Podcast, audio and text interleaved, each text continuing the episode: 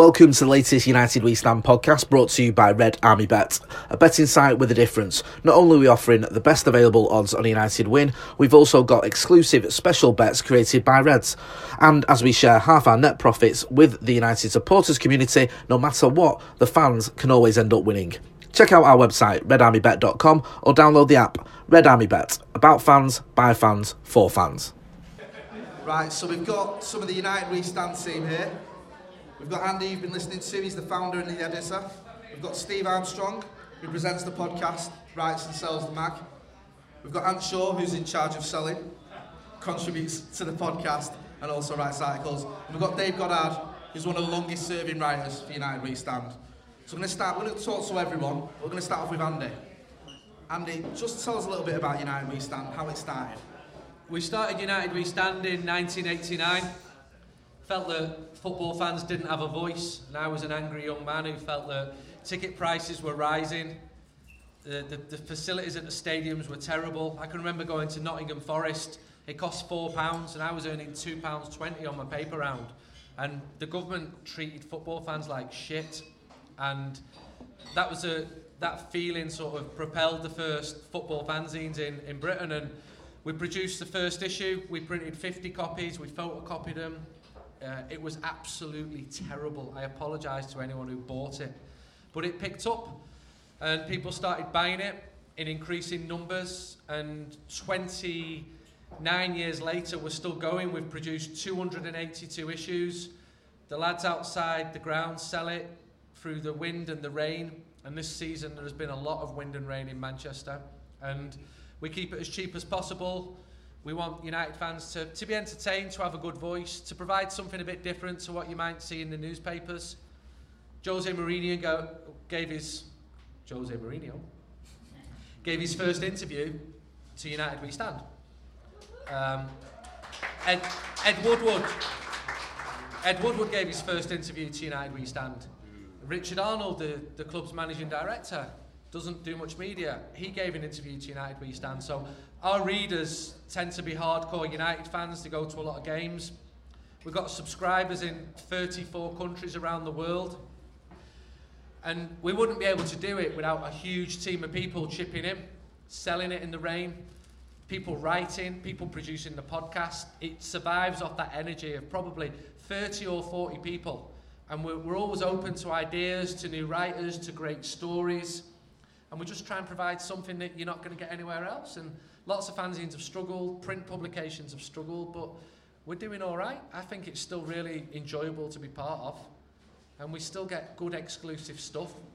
Like in the next issue, we're going to say that United are signing Messi in the summer, so people will read that in the fanzine for the first time. Next question, just. um, you mentioned then about print. That's obviously a, an important part of the magazine. Yes, there's a digital copy, but the print side is obviously important to you as well.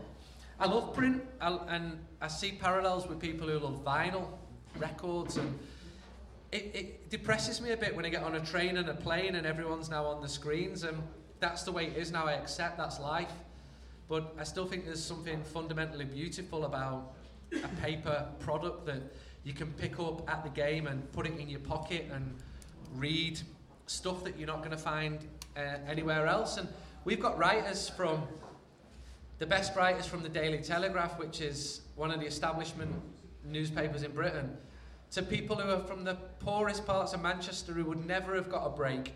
And we give them a break. We find talent and we find it young and old, male, female, and we give people a chance. And we're proud of that. But obviously, people want to see it in digital now as well. And if you're subscribing from abroad, it's very expensive with the cost of, of, of the mail. So we have to we have to move with the times. We have to provide digital stuff, and we're, we're fine doing that. And Ant's going to be going around later, aren't you? I'm with some magazines, so everyone can get a copy if you want to buy a copy. Um, talking about the podcast, everyone's here tonight. We're recording a podcast. When did you launch that? Was that an easy decision? We could see podcasts were taking off, and we started doing the United We Stand one in uh, 2012, interviewing people, and it started going well. We've had some really interesting people, and people who you might not expect a Manchester United fanzine to interview. Some of the more memorable ones, Neville Southall, the former Everton goalkeeper, And we have a little bit of money to offer guests, like £50, and Neville Southall, who was a great goalkeeper in the 80s, but I grew up singing really bad songs against him on the Stretford end. And Neville Southall said, Well, I used to stand on the Stretford end because I loved watching Manchester United. and I felt really bad. And I said, We've got some money for you. And he said, I'd prefer it if you donate it to the Association of Former Manchester United Players. And I left that interview thinking, what a great man Neville Southall is. And he's since proved that. He's got a real sort of social conscience. And I think if you, one of the biggest surprises I had, and I was wrong here, I went to the Manchester Derby and I was looking for people who looked like idiots who supported Manchester City. And I went up to a man dressed in Manchester City pyjamas with a Manchester City lunchbox. And I thought, this is perfect. this man has clearly fits every negative stereotype that United fans would have of City fans. And I started interviewing him, and I didn't tell him what he was for. And he surprised me a lot because he spoke glowingly about the great Manchester United teams of old, how he detested songs about the Munich air crash, how he respected United. I was a little bit ashamed of myself, partly because I didn't tell him what he was being recorded on. And we published it, and everyone was just like, wow, 70 years old. He's famous, the guy. Uh, I'm not going to say that anyone should ever dress like him. and he does look like, you know, he's had an interesting life. Being polite. Um, I've got a few quick fire questions we're going to ask all the guys here. Um, your first United game that you attended, can you remember that? Um, 10 years old, despite growing up two miles from Old Trafford, my dad never took me. All my family played football, so I was watching football every week from the age of three. My dad said, I play, I'd rather you watch me play than United. I begged him to go to the 85 Cup final, he wouldn't take me. I had to pay for him to go to the 90 Cup final. So yeah, 10 stood on the Stretford end and as soon as I was 13 I was going every single week and by the time I was 15 I was going away. And I think in the 90s every single game. Who's your, your favourite all-time United player? Roy Keane's the best midfielder I've ever seen. But there's been so many brilliant, brilliant players. I love Ryan Giggs. I think Giggs is. I'd love Giggs to be manager of United one day, um, and I know a lot of people wouldn't. But there's been so many. Paul Scholes was absolutely brilliant. Um, as a kid, I used to love Sharpie. He was a great player because similar age to me. Just scoring great goals in a brilliant young United team. Um, but there's been so many. You've obviously watched United over the years. You've gone all over the world watching United. What's your, your favourite match that you've been to? Your best memory watching United? Been fortunate to see United in 43 countries. The best game is Juventus 2, Manchester United 3. I watched that. United went 2 0 down against the best team in the world with Zidane. With just, oh, that's a great Juventus team. And came back and reached the European Cup final. And I was sat in the main stand and I can't speak Italian, but the Juventus fans around me were basically saying what I took to be your team are brilliant, and I was the proudest man in the world at that. Even better than the final. I'm sorry, I know I'm supposed to say Solskjaer scoring, but I've never had a high as high as Juventus 2, Manchester United 3. Good stuff, good stuff. Steve, I'm going to speak to you now. Just tell us a little bit about how you got involved with United We Stand. Yeah, um, been writing for it for about 40 years, um, and then obviously selling it kind of went back on the selling to keep yourself out of trouble, basically, because I was just getting absolutely wankered at home games and, and, and away games as well. And I thought my body just can't keep me doing this. So I kind of it was almost like a bit of therapy. So I went back out selling them out.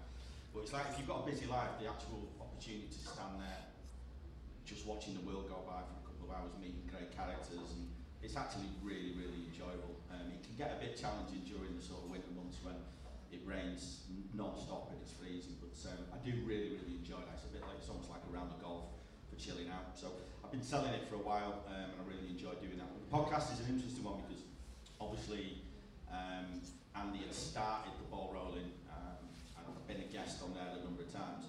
Me and Andy chat a lot, um, we're good mates, we go back a long way, but we also you know, Andy's very, very passionate about a fanzine, and I'm really, really passionate about being involved in that. And it was really important that tried to do something that kept the printed mag alive, but we didn't do something digitally that put that at risk. So we came up with this idea of, of doing this this podcast. Now Andy had started it off, and you know, it, you can find yourself very very quickly with this doing the same thing week in week out. And we had a bit of support at the start.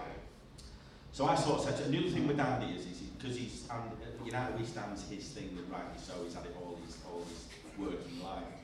Um, he's obviously always had control over everything and how it happened. So for Andy to give us the trust to sort of get involved was a really, you know, it was quite a big statement that. So we'd sort of talked about how do we take this to the next level. And I said, listen, there's a real market here. There's an opportunity here to take the real raw match day experience out to people. Um, because ultimately, people will want to listen to the match. People will want to watch Match of the Day or the summarising programmes and talk about the tactics and the formations and all of that kind of stuff. But and then they may want to listen to a pundit who'll trot out the same stuff, the corporate stuff, the stuff they have to say without upsetting anybody. You know, it, it kind of just turns into bollocks, really. So what ends up happening is, is we said, look, there's a market here to capture the absolutely the most beautiful thing about going in a match, which is the fan experience. So we came up with this idea of actually just physically turning up at games, and we call it doorstepping in the UK. I don't know what you call it here, but you literally just stand in front of someone and go, talk and ask them a question. And they can't prepare for that, and they can't rehearse that. So you get some absolutely splendid answers from people who, let's face it, have been drinking for about 14 hours. Many of them have been taking high class A drugs, uh, hallucinating, various other things. And we, we can do that because we're fans, so we're not claiming to be anything else. Whereas journalists have to behave. And I think what we've got now with the setup is Andy obviously does the good stuff, the professional stuff, because he's got a reputation to protect. I could actually stand there without fear and, and cause absolute chaos, basically, by talking to lunatics. and we're surrounded by them. So we just started really doing some recordings on the bus, talking to characters, and we've had some unbelievably funny stories that have been talked about, but you can't beat that raw post-match opinion because it doesn't have to be right. You know, when somebody sat there watching Match of the Day for five hours and you've had all this time to prepare, it should be right because you've had time to think about it. But you know, you talk, you get people coming straight out of the stadium, and I'm sticking a microphone in front of them, going, "What do you think of the game?" And all they can do is talk about what's currently in their mind at that time. And if you, like Gaz said, if you've been drinking for all of that time, it can often be something that's really spectacular. And it's been, you know, it's been really funny. I, I'm incredibly proud of the feedback we get because I don't claim to be a journalist. I'm not a journalist. Uh, what I am though is, is I'm a fan and I'm really passionate about taking the fan experience to people who can't be there. Because I'm, I'm a real believer that football shouldn't be something that excludes people. I think football should be a broad church. I don't believe for one second that me born in Manchester means that I'm any more credible than the people in this room as being a Manchester United fan. I really truly believe that because some of you guys probably I think uh, commitment to go into a game with me, you probably know more about the club than I'll ever know. And you know, you've got to respect that. So it's kind of our way of giving back to the people who just can't be there because we can, you know, the team can share, the manager can share, the players can share, but it's very, very rare that fans get the opportunity to share. So we've got this platform now that can take the real raw match day experience out of the ground and drop it into people's iPhones, stereos, front rooms, wherever they listen or consume this product at the end of the day. And we're really, really proud that we're able to take going to the match. Because here's the other thing. Most times, only 2,000 people can get into an away end, and that's a fucking disgrace. Right? The fact that football excludes people is wrong. So if we can take that out to more people, and as Andy said, 15, 20, 30,000 people per game, you know, we think that we're being able to create all of those really, really good things about what going to the match is all about. And so far, you know, we've had some right laughs. We've only upset a few people. Um, we've only had we've only had contact it was only Alan Jones lawyers that got in touch with us. Um, but apart from that, we've managed to keep it the right side. So, you know, we enjoy doing it. We're really, really proud of the feedback that we get, and uh, long may that continue. Great stuff, Steve. Um, quick five questions for you. Your Yeah. first United game? First United game was in November 1978. Um, I've got a bit of story. I, I, how I became a United fan is slightly, slightly weird because my whole family is City fans. Um, Mum, Dad, our kid, that's my brother, for anybody who's interested in the terminology. Aunts, uncles, grandparents, every one of them to a man um, was a Manchester City fan, and they were bringing me up as that.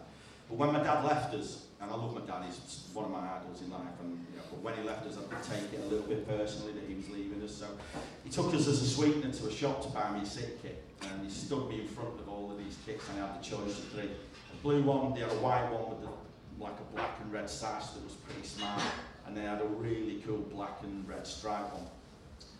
And I went all along them. This is me, 86, by the way. This is how twisted and warped I was even at that age. And I pointed at, remember the, the white, is become known as the Jimmy Greenhoff kit. It's a white one with three black admiral stripes down. And I said, I want that one. And my dad's face was an absolute picture. And when I hear the song about my old man, be a City fan.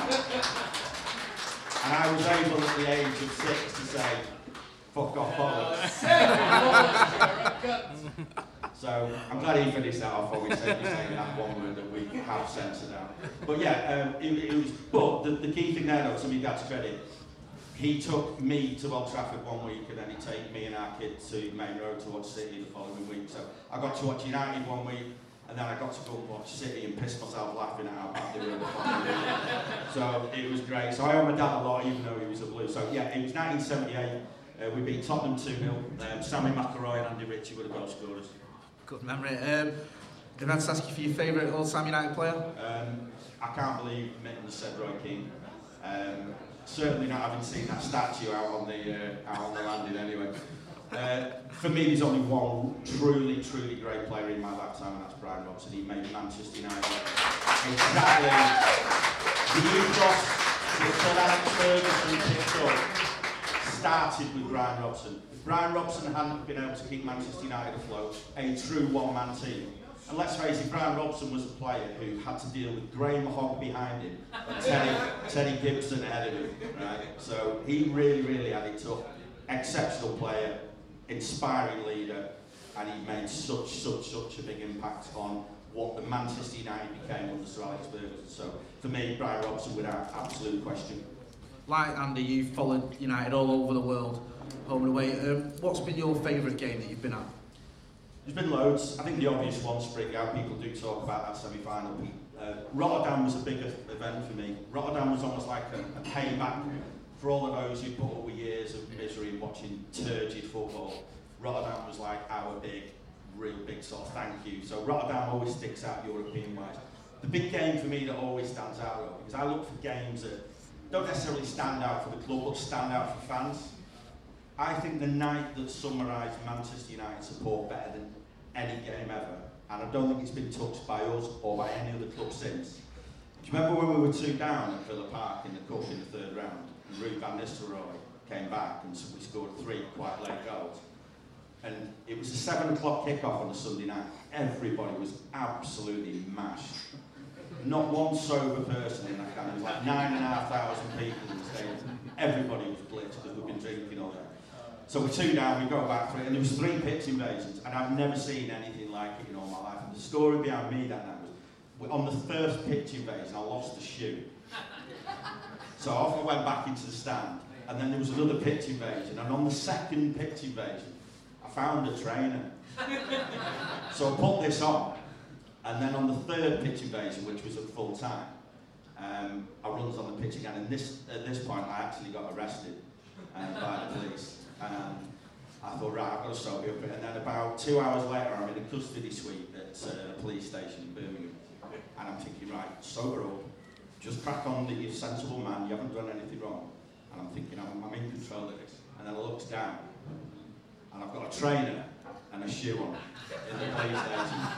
And I'm about to try and prove that I'm not some kind of idiot that goes to sort of football matches, but uh, I got into a bit of trouble that night, not just there, but when I got home as well, because I still had a shoe a trainer on. So when I walked through the front door, my wife just goes, what's going on here? You know, I'm two days late and I've got a shoe a trainer on. But yeah, that, that night though summed up. There's only Manchester United supporters can create that level of atmosphere and celebrate a third round FA Cup win like that. No one else can match our support when it comes to that. So that always sticks in my memory. Yes. Good stuff. Thanks a Steve. And I'm going to turn to you. Yeah, don't think I can top that one. well, I'm sure you give it a go. You, uh, you're in charge of selling the mag. You've been selling the mag for years. Just tell us a little bit about that, what that's like on a match day. Well, I started when I was quite young because I couldn't really afford to go to Old Trafford.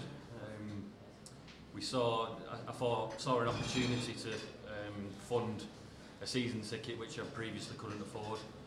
Um, when I started, I, I was that young. I think um, there was a few games where they were that. They, there was a few games where it was that cold. I think you know social services should have got involved. It was, um,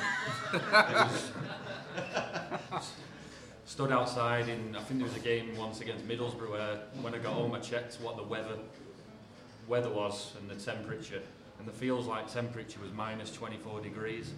So I'd, I'd been stood outside as a, you know as a young lad there for about four hours stationary, and you know it, it wasn't nice, but it was the only way I could afford to, to start, you know, um, going to every game rather than just three or four a season. Any any funny stories that you've had? I mean, you know, you mentioned a few earlier to me. Tell us a little bit about the times you've had when you've been, especially when you've been away at away ground selling the magazine. Yeah, well, I, I, I absolutely love doing it, and I still, still to this day love doing it. I mean, we've got a team of about eight sellers, and we just all absolutely take the piss out of each other. You know, every, every possibility we can think of, you know, we, we, we do it. We've got a lad that's still, um, I know he's listening tonight actually, so I wanted to reveal the, the sort of um, joke we've been playing on him for weeks.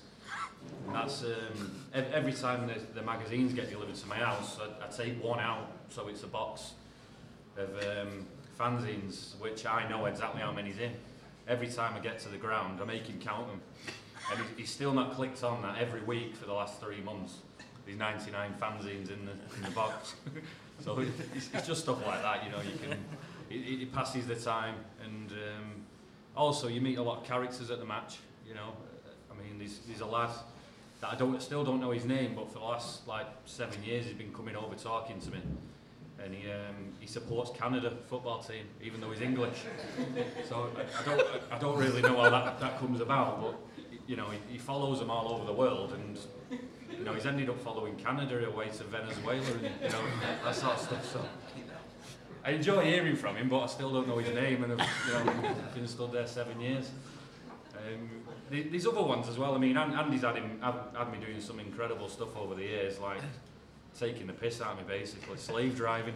You know, it's, um, there, was, there was a time in 2012 where I came over to Oslo for the friendly at the start of, um, I think it was Alex Ferguson's last season, and I was that. Um, I, I, I somehow managed to get 400 magazines over in hand luggage so you can imagine how heavy that was and how much of a prick I looked in the airport. But um, I'm, I'm lifting these fanzines, yeah. And um, in the end, the, the lady said, you, you can't come on this plane with all the, those things. So I had to give each United fan on the plane 20 each to carry over for me. Um, I was really skinned, and you know, as you all know, even a McDonald's in Norway is quite um, costly for an Englishman. So um, I decided to buy all my meals in Boots in the airport, so for the full trip, I could eat soggy sandwiches. hang, hang on, hang on. Oh, here we, here we go. Hang on. I was one of those people who you made make space in his luggage, right? So tell them what really happened with me. Well, yeah, you only brought a toothbrush over. Well, I, I came to Oslo for three days, and all I could bring, because I had no room for clothes, was a Three days I was here with the same clothes. I had 300 fanzines, but I had nothing to wear. Yeah. Thanks to you. But when I look back at it, although it was a, an absolute, you know, disgrace having me doing that, it's, um, it, it's memories and that, you know, over the years selling, that I've, I've got absolutely loads of them. You know, we've got we've got sellers who you wouldn't believe the characters, you know, that we've had selling it over the years. We've had we've had people with dementia. We've had um, we've had people that can't, you know, out, out with, You've had a seller selling with dementia. Why don't I know about this? I like the way you say you don't know about this. Just get that one there. I've not forgotten. no, no, this this bloke, he was he was a really nice bloke actually. He was um, called Gary Hartington. Yeah, you might know him, yeah. And um, in the end, he, you know. I hope he's not listening. yeah. He probably won't remember who he is anyway. I hope he's not listening. No, no, he's great. I don't know who he is anyway. Gary, Gary would laugh his head off at this. And um, there, was, there was actually once where we went to Anfield and it was um, blazing hot sunshine. about 90 degrees on the day, and um, Gary decided to turn up in his Man United away kit um, without a ticket, but with a leather jacket over the top. Now, um, Gary weren't fortunate getting a ticket, and he ended up going watching it in the Everton Taxi Club, which is like low roof and um, really warm. It's not a place you want to be with a leather jacket zipped up, not being able to take it off because your United shirt's underneath, and the, the place is full of Liverpool.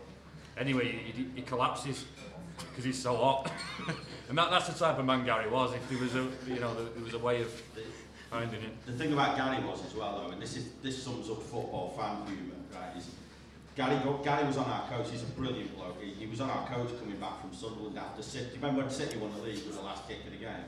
Yeah, where QPR cheated and everything happened went against us. Um, Gary came on the bus and he said, because obviously he's ill and everybody knew it, and he said, I'm laughing at you lot because I'll have forgotten about this in the morning. you lot will still remember it. One story I want to hear about is Huddersfield. Was the away game? Oh yeah. How did you know about this? You told me last night. oh right. Yeah. Yeah. Are you Gary Partington? yeah, sure. You got dementia. I, I, oh right, I'm with you now. Yeah. Okay. Um, so yeah, Andy asked me to go, and even though I've not got a ticket for the match, Andy thinks that it's a good idea for me to drive over the motorway and um, to Huddersfield and sell some magazines for him outside, which is, um, you know, for 20% commission. You know. so anyway, we, we go over. It's pour, lashing it down with rain, and you know we get we get to kick off, and I've not got in. So I just think I'm just, you know, Blackie comes over, who's the person who runs the United We Stand coach, and he said, "Ju- just walk up to the gate confidently with your box and say, I've got the extra programs. So I walk over to the gate, say, "I- I've I've just got the extra programs, and they let me in. and people were getting nicked for jumping over fences, everything, it was chaos, and um, I just stroll in and say, I've got some programs for the match. yeah. Dedication, that mate. Dedication. Can I ask you the same quick fire questions. Your first United game. Um, it was Palace, and I, I can't remember the year. It was either 91 or 92, I'm not sure, but I know we won. I think it was 2 0. And um, my dad took me, I can't actually remember that much of it. Um, the only thing I do remember was being a bit overwhelmed when I, everybody who's been to Old Trafford for the first time, when you walk in, you, you're a bit overwhelmed by the, you know, the, the tears and stuff like that. And that's what I felt like. It was just a brilliant place, yeah. Um, your favourite all-time United player. Um, I've split, split it into two. I'll go favourite and best. I think the best player I've seen at United is Ronaldo. Um, think my favourite, and I'm not, I'm not playing up to a Norwegian audience here, um, I, I, absolutely loved him. It's Solskjaer, definitely. Um,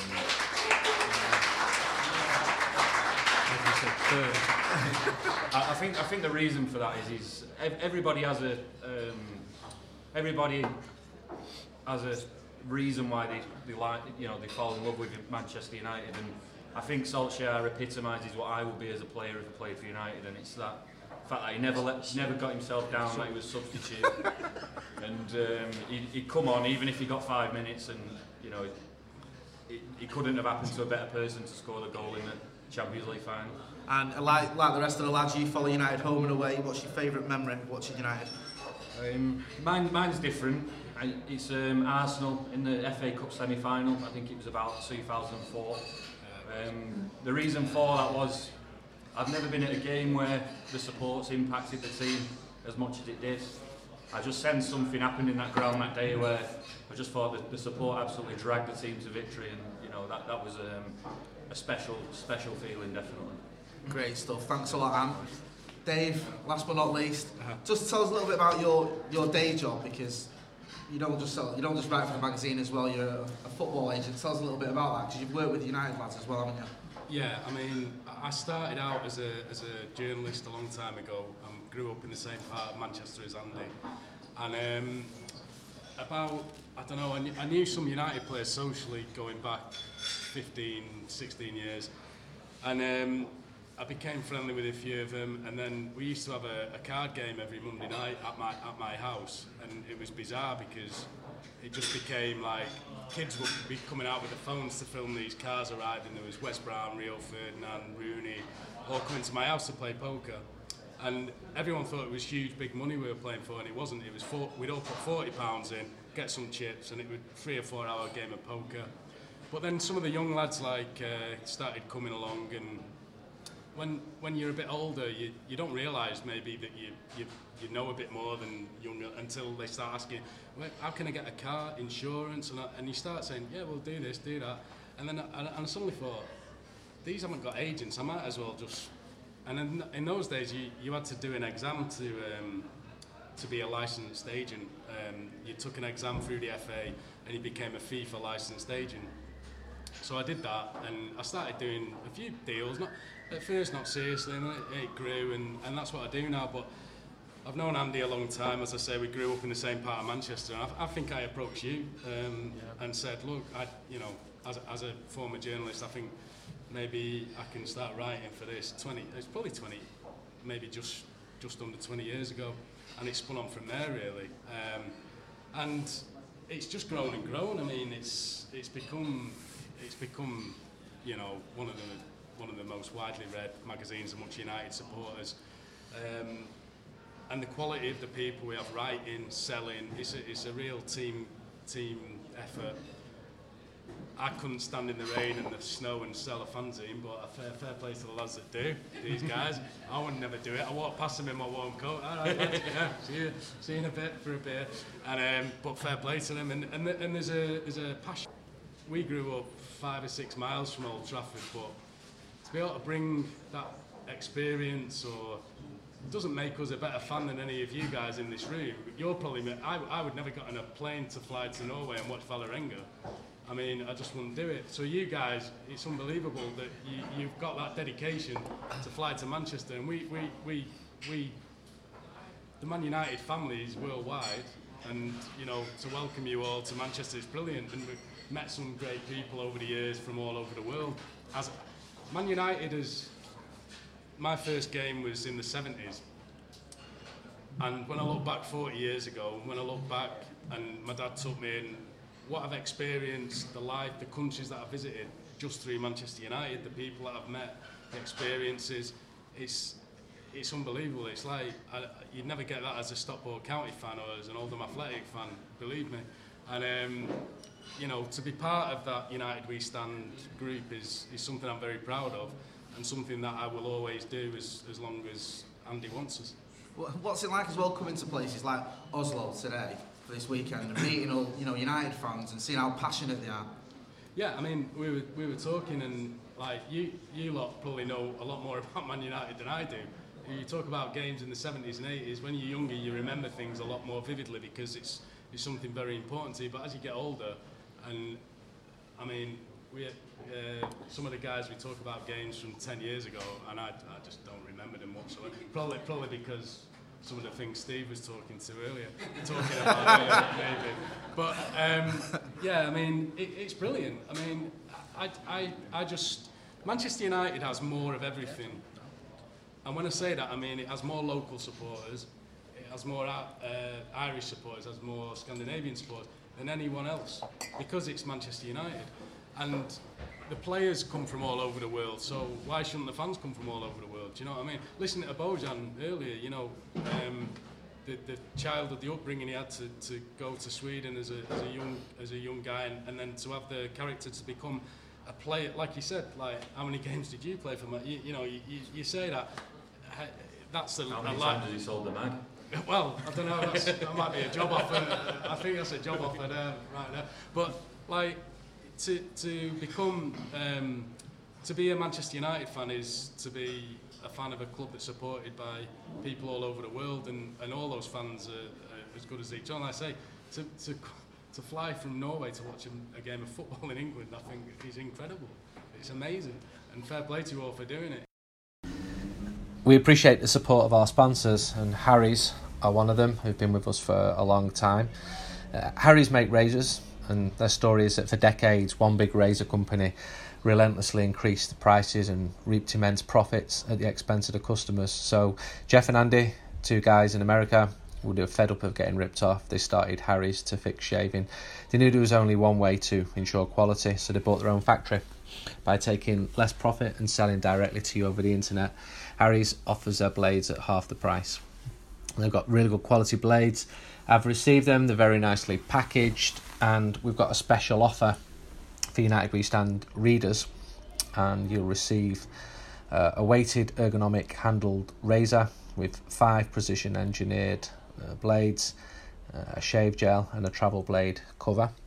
To get starting shaving with Harry's today by claiming your trial set for £3.95, uh, support our podcast and get the trial set delivered to you, including a razor handle, five blade cartridge, foaming shave gel, and travel blade cover by going to harrys.com forward slash united right now. That's harrys.com forward slash united. It took me, t- he, he must have got some tickets through work or something, and we were sat in the main stand at the Baseball Ground, and all I can remember is we won 3 1, and when United scored, my dad jumped up, like, you know, I was like, what are you doing, you madman? Like, there's nobody around us, like, we weren't in their way, and we were in the home, and I was like, oh my God.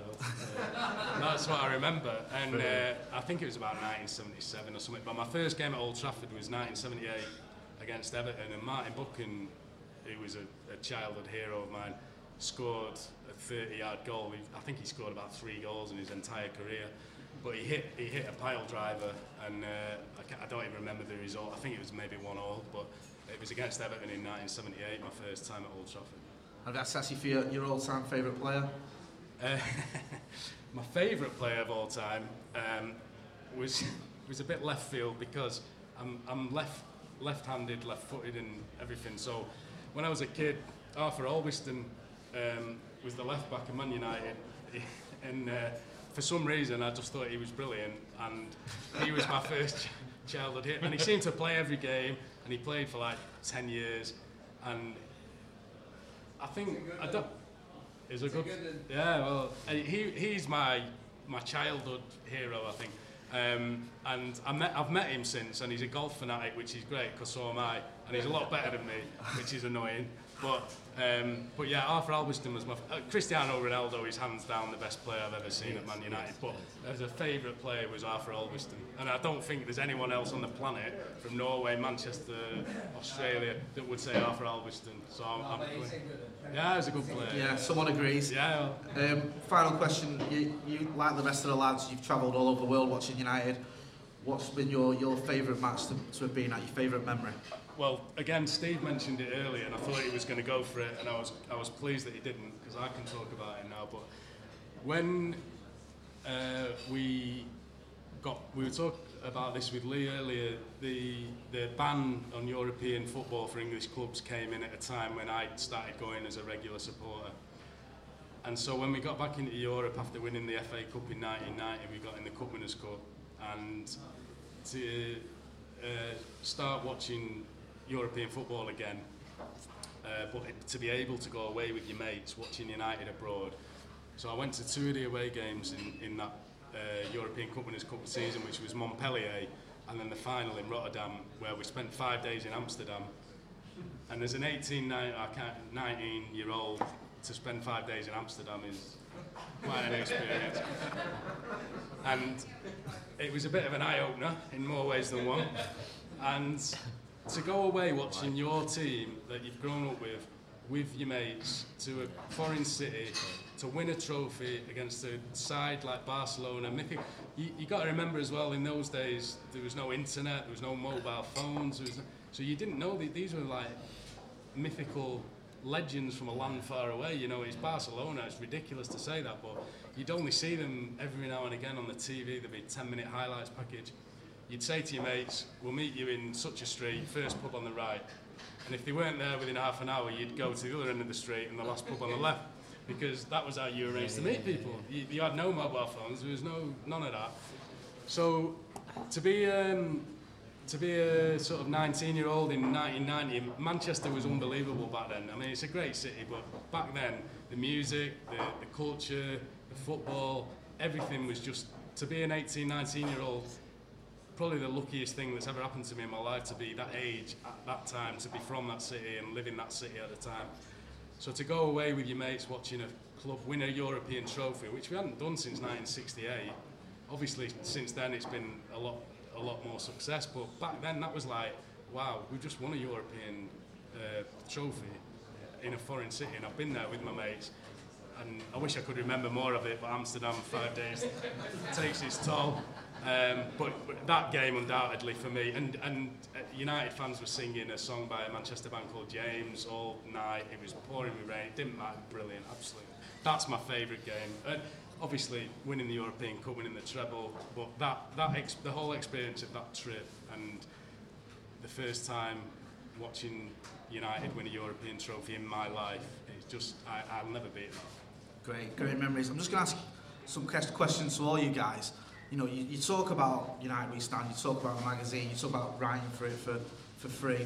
You're obviously very passionate about it. Why do you think it's so important to have a magazine like United We Stand to have that as, you know, for fans to not just read, but to contribute to as well? Dave's the only one who writes for free.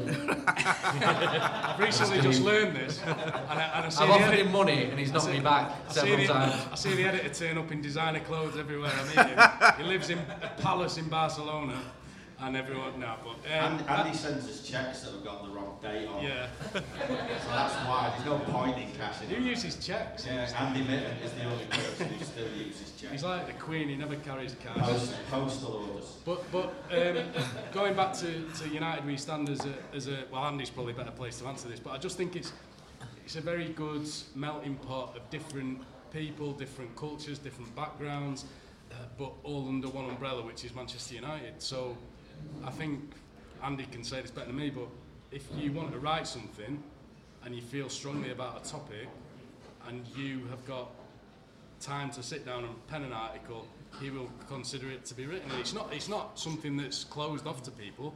It's it's a magazine that is welcome. Um, you know, articles or points of view from anyone, wherever you are, whoever you are, and as long as it's interesting. Some of the stuff I've learned, you know, there's a guy that wrote about famous murders in Manchester. I mean, you've got to be a kind of sort of an individual to turn up at a graveyard, read a grave sign, and then go and cans of Stella. research the, the murder.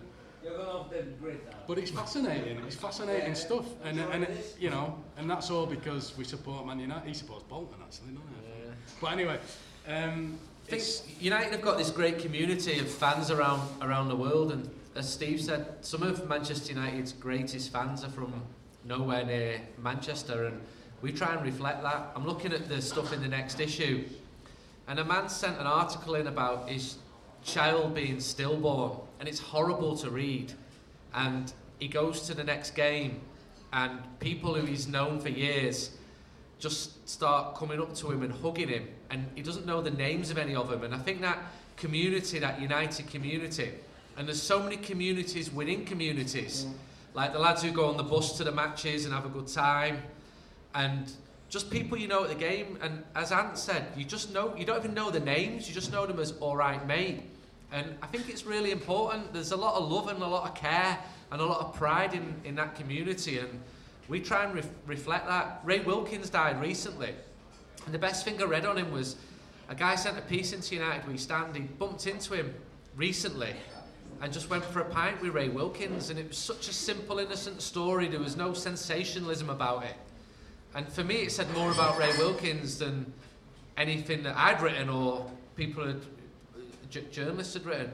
I think we've got a community and we've got to protect that. And United's changing all the time. There's fans all around the world, and there's good and there's bad. And I see people obsessed by transfers, and we'll have some question and answers um, later on. But at the heart of it, and at the heart of the club, you know, United's a huge corporation, but at the heart of the club, there's really good people working um, who've worked for 20, 30, 40 years, and we all know them. There's a great, there's a great football club there, and I think there's a great fan base there as well. I think we should be very, very proud of that. Yeah, I um, a, a long time ago, I wrote an article in the mag, and it was quite a brave thing to do, or stupid, whichever. Often the same thing. Um, I really went to town on Roy Keane, one of United's greatest ever players, and I don't dispute the fact he's one of. I don't dispute the fact he was one of United's greatest ever players. I just don't like him. And I don't like him for this reason, right? And that's because I don't like people who slag the teammates off. I don't like people who slag the managers off. And I don't like people who slag the fans. Off, end of, right? I'm not saying that they were right, he was right, I was wrong, that was just my opinion. And I did a piece about this. Yeah. I sent it in to Andy, and Andy said, in his usual school headmaster kind of way, um, I don't agree with 90% of what you've written, but I agree 100% in your right to have that opinion, and therefore that's why it's going in the magazine. I- now, That's the freedom of press. Judging, well, judging by what happened once it had gone to print, I wish he had kicked it out. but um, I think the point I was trying to make though is this fanzine culture is about an opinion. It's not about right or wrong. You know, the guy here was saying the greatest, I don't agree with him, but I'm not saying I'm right. He's, he could be right. I could be wrong. But the beauty of having an opinion and a platform to express that is what fanzine culture, which United We Stand has been an absolute pioneer of. And that's a really, really important part because there's too many things in football where we don't get a say, we don't get a voice, we don't get an opinion. And that's why United We Stand and fanzine culture is so, so, so important. And I think Dave's point there about the fact that our writers can come from anywhere. There's people in this room, send your stuff in. Yeah, use the platforms, use the vehicles that are available to you. Because as we often say, you know, it's about having a platform for your opinion. Don't worry about being right or wrong. It's not about that. It's about having that opinion and the right to express that. And I think that's what fanzine culture is all about. And that's why it's so, so, so important that fanzines last and stand the test of time. Nice one, Steve. Well said. Just before, just before we wrap up, I'm just going to ask you, going back to the, the stand, it was the, who's the first person you ever interviewed for United We Stand? Can you remember?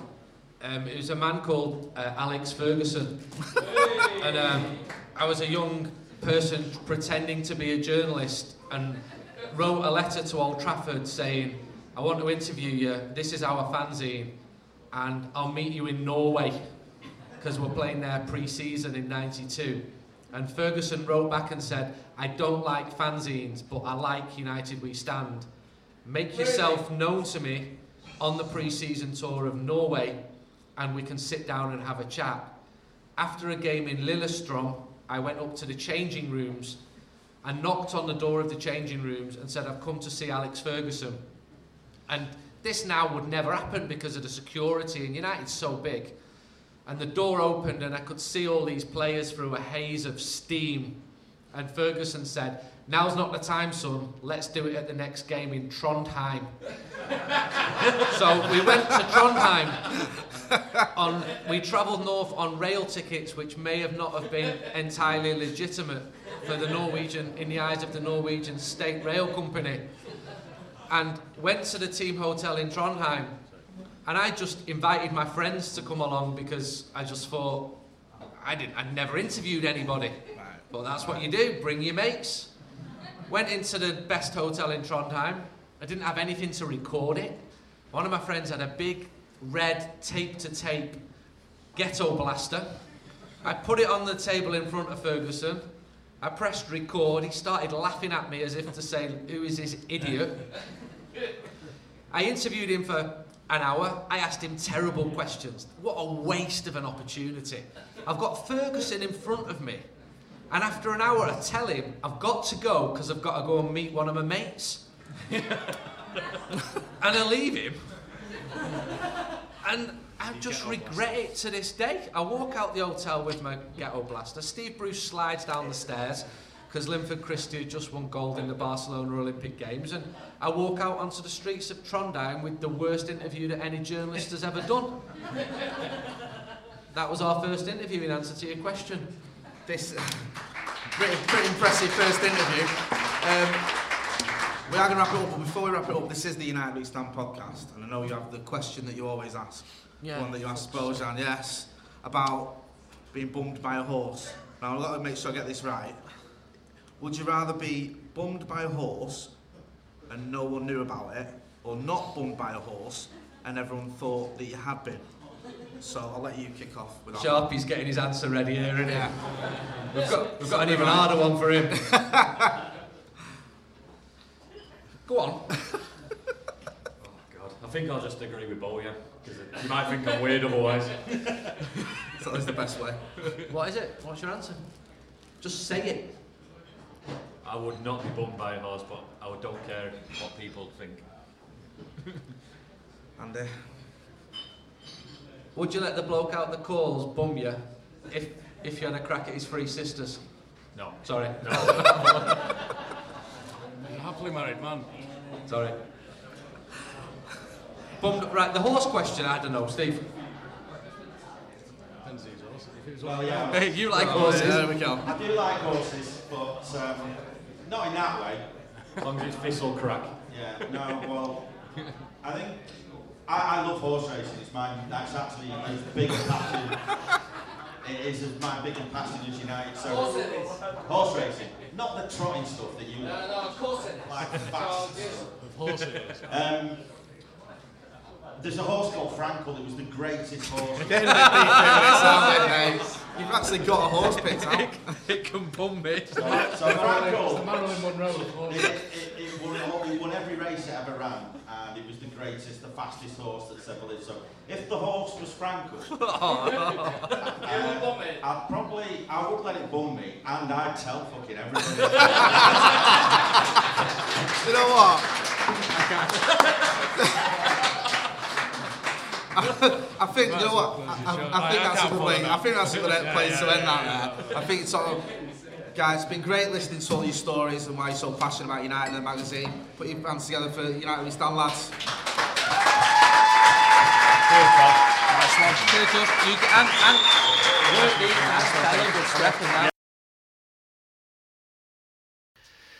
So that was that from the podcast from Oslo. We've finished the season for Mags now. We've just sent the summer issue to the printers. It's got 60 pages. Um, we questioned whether we should do one or not, but we asked you, and an overwhelming number of you asked us to produce a summer mag. So there's loads and loads of good stuff in there. Some really interesting interviews there, some in depth reading, and people with really good stories that haven't been told before and I've looked through the whole issue and I'm pretty pleased with it. And hopefully it will go well and that you'll support it. We had a brilliant response on Sunday from people ordering it, and we it is the one issue of the season where we'll post out individual copies. So if you want to order one, the mag comes out on the 20th of June. You need to be ordering it by the 18th of June and go to UWS um, for more details. You could look on my Twitter at Andy Mitten, and I've pinned it at the top there, or you can look on the United We Stand uh, website as well, and you can pay within a couple of clicks, and we'll post you a copy out. Or if, especially if you're living abroad outside the UK, the cheapest way um, is to order a digital edition, and that can be downloaded onto your phone, onto your iPad. I think it's six ninety nine per quarter, so that'll get you free issues um, during that time free. So have a look at it, and we'll be back with some more podcasts in the summer. I'm going to go and do the the full United pre-season, so I'm going to go to America on the 15th, 16th of July. But we will be doing some podcasts uh, before then, just not with the frequency that we've been doing them throughout the, the football season. Anyway, hope you've enjoyed this podcast. Until next time, goodbye. Thanks for listening to the latest United We Stand podcast brought to you by Red Army Bet. We offer the best available odds on a United win, as well as a host of special bets created by Reds. With half our net profits being donated to United supporters groups, Red Army Bet is about fans, by fans, for fans. Check out our website, redarmybet.com, or download the app. Red Army Bet, we all follow United.